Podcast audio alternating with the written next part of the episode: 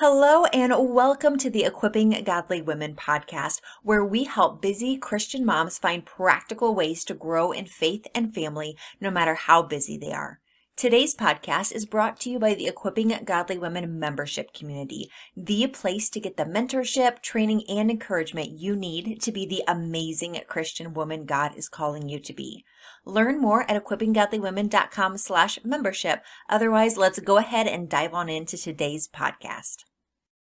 As Christian women, we know that one of the greatest calls on our life is not only to love God Himself, but also to love others and to be a good neighbor. But how do we do that?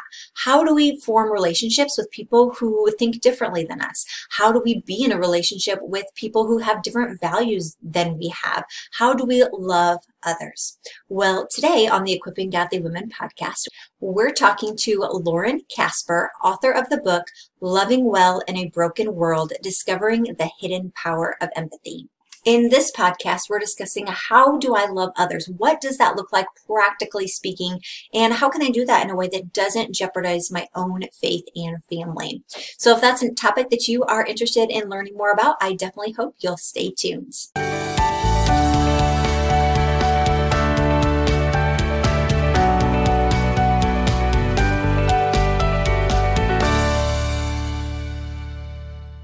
All right. Well, Lauren, thank you so much for talking with us today. Thanks for having me. Can you start by just telling us a little bit about yourself and your story and why this book's topic was so important to you personally?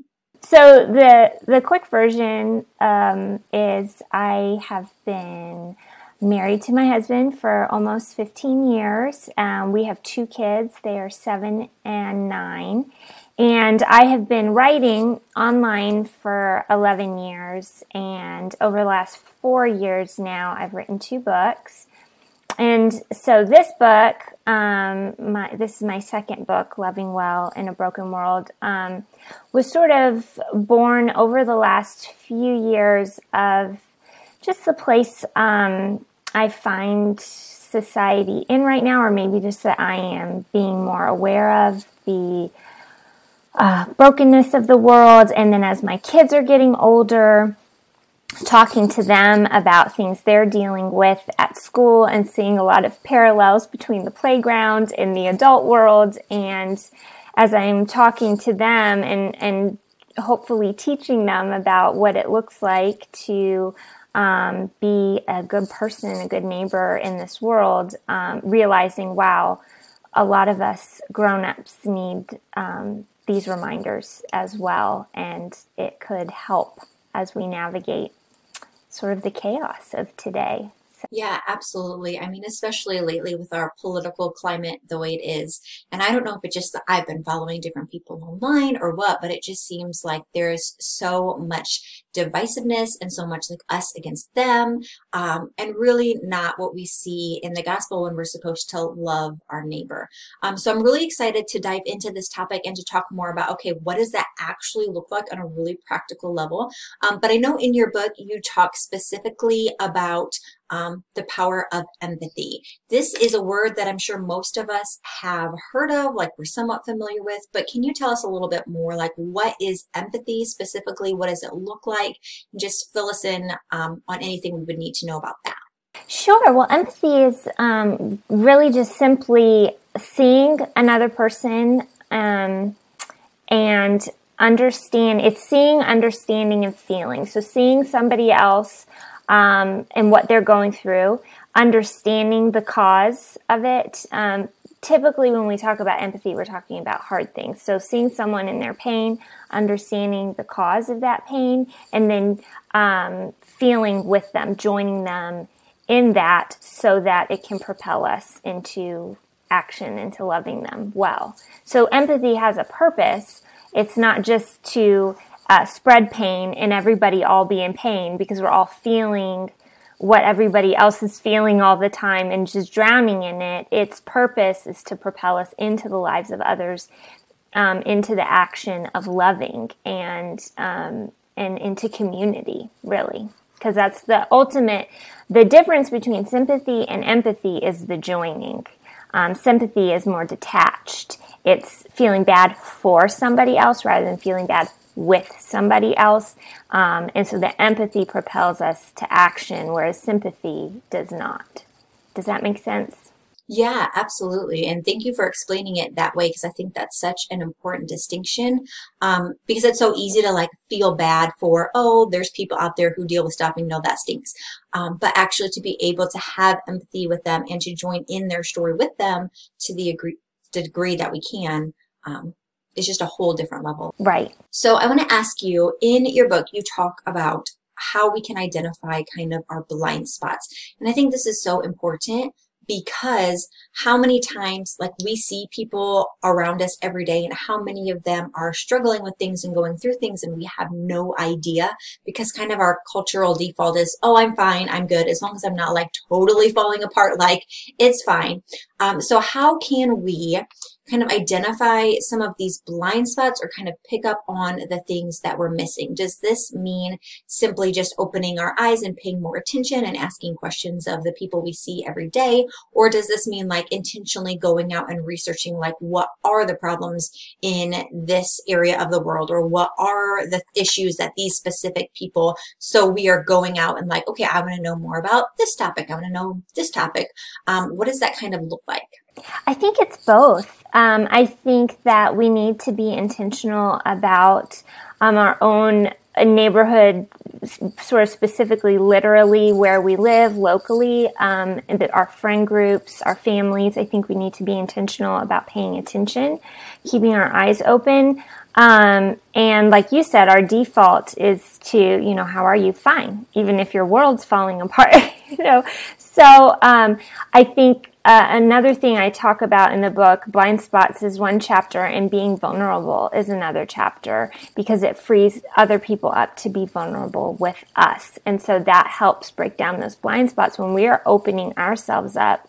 It gives other people permission to open up to us. It's not just a one way street where somebody's pouring their heart out to us and we're listening and not sharing with them. It, it leads to an unequal power dynamic um, when we do that. And so we need to be brave ourselves and be vulnerable and open up to others to give them that freedom, that permission to do the same with us. So I think um, in our own day to day context, in our own lives, I think it is a lot of just paying attention. I also think it's um, when we hear something that we don't initially understand, when we're presented with a reality that maybe doesn't seem like reality to us, that instead of um, maybe following what we would like to do, which is be dismissive, like, oh, that's not true. Well, that's not been my experience, to look deeper and go, hmm, I wonder why that person's saying that. And if it's a person face to face, asking them, that's interesting. Can you tell me more about that? Can you tell me more about your experience with that? And being open to having our minds changed because so often we just get a narrative in our minds about what the world is like based on our own experiences. And we aren't open to having our minds changed by someone else who's lived a completely different reality. Um, and you know as for all human beings we are the center of our own worlds. So it makes sense why our own experiences we would just assume are universal but they're not. And so um, if we can understand that and keep that at the forefront of our mind that my experience is valid because it is my experience but the person sitting across from me has an equally valid experience even if it's completely different from mine um, so i think in our day to day context, um, that's one way to combat blind spots. And then the other side of it that you mentioned, um, sort of more globally, nationally, globally, not in our neighborhood or town or city. Um, I do, I do think it's important to be aware of what's going on and to um, do our research and look further when we don't know a lot about something. So if there's a major issue in the world that we're going, I just don't know much about that, but it seems to be a big problem. I think that as um, Christians uh, that want to be good neighbors, we have a responsibility to look into that. Now, I do know that there's a lot going on in the world and we'll get burned out if we are spending all day, every day researching every possible topic. So I, I do understand that that is not possible to be an expert in everything. But I think um, as we are presented things and as we are keeping our eyes and our ears open to the world around us, it kind of becomes obvious when you're like, hmm, I don't know a lot about that. I should look into what's going on there. Um, it doesn't mean we necessarily have to go looking for every detail. Yeah, absolutely. And I've experienced that too, where if I'm, you know, on different websites and it can be a bit overwhelming to see all the people complaining about all the problems and you're like what can i possibly do right. about any of this? Um, but it is important to open our eyes a little bit to you know know other people have other opinions because they have different life experiences and to have those conversations. Right. Um, so another thing I wanted to ask you about was in your book, you talked about creating diverse relationships. Can you tell me a little bit about how we would actually do that? Um, is it just a matter of, oh, I don't have any friends with this color skin, so I need to go find somebody? Or, you know, how do you actually find good people to be friends with if you are kind of in a little bit of a bubble where you only hang out with people who are just like you? So yeah, I think that um, as far as creating relationships with all sorts of people, that takes effort and being intentional. Um, I'm I'm not sure that it necessarily looks like going out specifically to find certain friends and meet a quota of, you know, your diversity math or whatever. Um, but I do think it looks like looking inside your bubble. What, what is what is this community I have created um, and why? And is it that I, um, for example, I'll give you a little um, snapshot of of my life. Um, I am a sort of middle class uh, white mom and with two elementary school kids. I work from home and uh, my husband works full time and, you know, we're Christians. We go to church on Sunday. So it's really easy for my bubble to be Christian moms. And based on where I live, it's really easy for that to be white Christian moms who are about middle class. Um, and to step outside that bubble means that I need to go other places. So often it's based on where we spend our time. So if all our time is spent at home in a neighborhood with other middle class people, if that's where we live, and at church, then it makes sense that the people we spend time with are going to be other people that look and have experiences just like us. Um, and so are we spend are we reaching out and spending time with other moms at the playground um, that might not be in our socioeconomic class or might not be Christians? Are we going to other events and spending time um, other places that aren't necessarily church events or school events? I think it just takes a little bit of effort. And um, I live in a really small city, so um, it's easy to know what's going on around me because there's not a lot going on around me all the time. So it's easier for me to step out and find those things. But I think even if you live in a big city, there's probably even more opportunity. Um, might just be a little bit m- more difficult to figure out what's you know what's going on at any given time if there's so much going on but i think it's just stepping being the one to step out of our bubble um, look at what's going on around us. What are some projects we can get involved in in our communities that might introduce us to people that we haven't met before? Um, it just takes some effort and being intentional about it. Um, but I think that it's worth it well, I'm sure that that can feel a little bit weird to go and put yourself in new activities and new situations that you have ever, that you've never done before. Um, and you might even get a little bit of pushback from your family, like, why do you want to go do this thing that people don't typically do? But I'm sure it's got to be so enriching and so good to just broaden your horizons and do new things.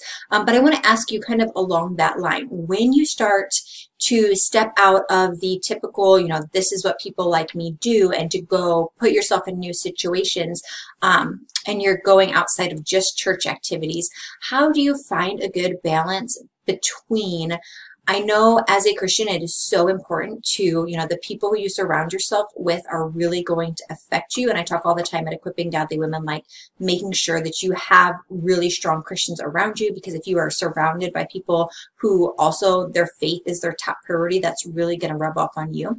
So how do you go and have relationships with people who think differently, believe differently, vote differently, all the things, um, that aren't just a mere representation of you. How do you do those without necessarily putting your faith in jeopardy?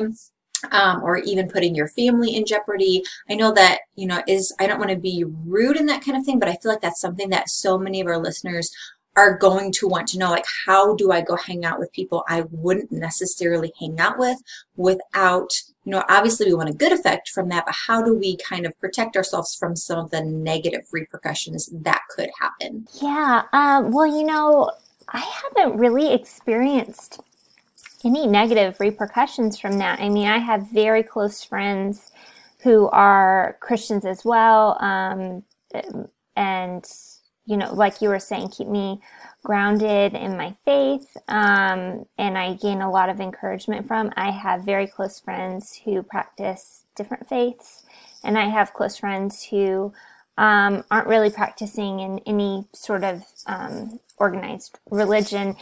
And they all enrich my lives in different ways my life in different ways. Um, i think that what i have found is that my faith is strong and my god is good and big.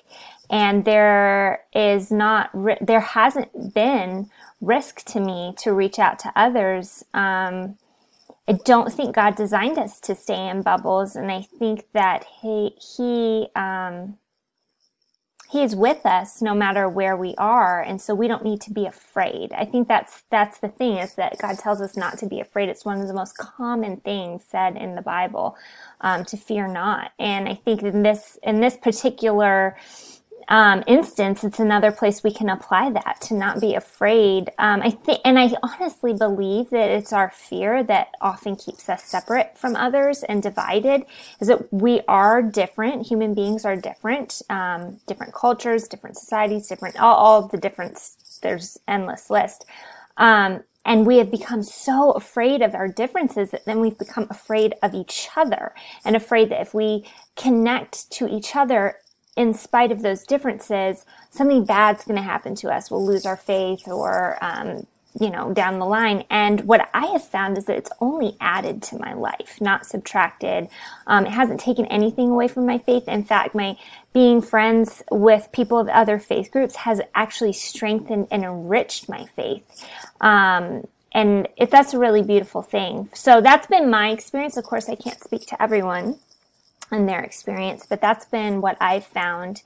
And um, and yeah, so it's it's just to to not be afraid of our differences. And obviously, if you are in a place where you are really struggling um, with your faith and you're not feeling you're questioning a lot and you feel like I just really need some encouragement from people in um, in, my church right now and I'm going through a really tough time, I don't think that there's anything wrong with um, really leaning closely on those people. I think that that is a wonderful thing and that's something I've done throughout my life. Um, but I don't think we need to be afraid of other people either. That's a great perspective. How would you address, though, um, being friends with people who are actively sinning or making life choices that we don't necessarily agree with. How can we be in a relationship with them as a Christian? Does this mean that we need to just say, oh, well, that's fine for you and I don't believe in it, but you know, it doesn't matter? Or does it mean that we have to be telling them constantly, like, hey,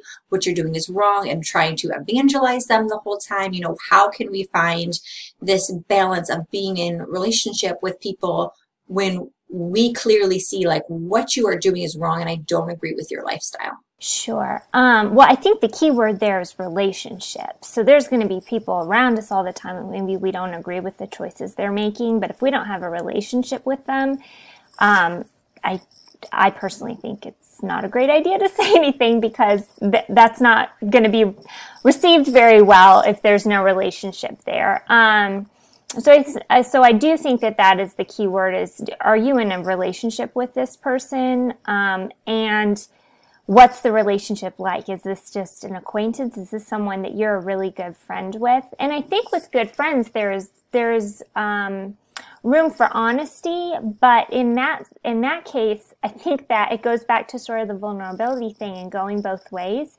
there if we're going to feel okay speaking into their lives and saying what we feel they should or shouldn't be doing we also need to be okay to be on the receiving end of that Um, and I, I tend to be very careful. Everyone has a different opinion about that. Um, I personally think that I love best when I leave that to the Lord. I don't really spend time evangelizing my friends um, constantly because um, it hasn't it hasn't been something that I felt like um, in in the sense of telling them their lifestyle is wrong or the way that they're living is wrong. It hasn't been something that I felt like would be beneficial to either one of us or our relationship. Um, and in particular, I feel very convicted by the fact that um, I'm sinning every day, and my sins might be tidier, shinier, or more hidden than maybe somebody else's sins, but that doesn't make it any less of a big deal. So I'm very aware of that and careful when I'm talking with other people um, that I pay a little bit more attention to the plank in my own eye than the speck in my brother or sister's eye. So that's just how I look at it, and I know everybody has a little bit different idea, and and it depends on your friendship. I really think it de- depends on the person in the friendship. There's going to be people that that would destroy the friendship, that would destroy um, any relationship or inroads you had there. And there might be other people that um, maybe have a more blunt or bold personality that they would really welcome that and welcome being called out and your views. Um, and it also depends on the harm being done. Are you are you being harmed by um, something or somebody somebody else being harmed by your friend's actions? And and I think so. There's I think it's a case by case basis, but by and large, just in general, I found that I don't I don't really think that that's a necessary part of friendship. And I've had friendships before in the past. Actually, in high school, one of my very good friends. Um, one of my best friends was an atheist and that was okay because she knew what I believed and I'm sure that there were times where I could share it with her but then I could also just be like you are awesome you know? It's not my job like I will share the gospel I will share the truth and love but it's not my job to convert her that's God's job um so I can do what I can but what I remember specifically was there was a day when I was making some kind of I don't even remember what it was, but some kind of bad choice. And she told me, and she was like, Hey, I know you're a Christian and this isn't how Christians behave. And we had a really close relationship where she could do that. But even when she wasn't a Christian, like she knew who I was and she knew what I stood for. And she was able to call me out and say, Hey, like this isn't what you stand for so even though she wasn't a Christian, like she was still doing that in my life as well. And I could also in her life be like, hey, you know, this is what I believe and why. And obviously you are a person can make your own decisions, but you know, this is kind of where I'm coming from in my perspective. So to have those conversations and not to be scared of having those conversations when it's appropriate, um, is a great way to kind of open that door and share with people. Yeah, and I totally agree with you. And I love that she knew you and knew that you would want that from her, you know, that you would want her to say, Hey, I know this isn't who you are, and this is taking you down a different path. Um, I think that's really beautiful. That's a two way street there. Well, I do need to um, wrap up this interview. I could talk to you so much more and ask you so many more questions. Um, but before I let you go, will you tell us a little bit about your book and your ministry? Um, basically, what do we need to know to hear more from you? Yeah, so my book um, is called Loving Well in a Broken World Discover the Hidden Power of Empathy. Um, and that's really sums up what it's about. It is why it is sort of painting a picture of why empathy is so important in loving our neighbors. Um, it shows us how to love our neighbors well because we're all different. So we've all walked around in our own shoes for our whole lives. We know exactly what we need to feel loved and what what um, what would feel loving to us. But to understand what feels loving and what is loving to our neighbors requires empathy and understanding what life is like in walking around in their shoes. And so, um, I kind of go through some of the things that hold us back from empathy, how we can cultivate empathy, why it's so important, what it looks like practically, and then what it what it can do in the world when we um, when we do cultivate and practice empathy. Um, and then, so yeah, so I'm excited about that. And then you can find me online. You reference my website. It's laurencasper.com. And from my website, you can find all my um, social media links. I'm on Instagram and Twitter and Facebook. And I think that's all. Yeah, Instagram, Twitter, and Facebook. And my links are on my website. And so, um, so yeah. It was so wonderful talking with you today. Thank you so much for taking time out of your day to record with me today. Thank you so much for having me. All right, so that just about does it for today's podcast episode. If you'd love to hear more from Lauren or check out her brand new book that is publishing February 18th, 2020, I would definitely encourage you to go look up her book. It is called Loving Well in a Broken World, and you can find it wherever books are sold. If you're watching this video on YouTube, I would love to have you join in on the discussion as well. Go ahead, leave us a comments down below. And as always, if you have not subscribed to the Equipping Godly Women podcast, what are you waiting for? We regularly share interviews and information designed to help you grow in faith and family and be the amazing Christian woman God created you to be. So we definitely hope that you will subscribe and we'll see you again back here real soon. All right, bye.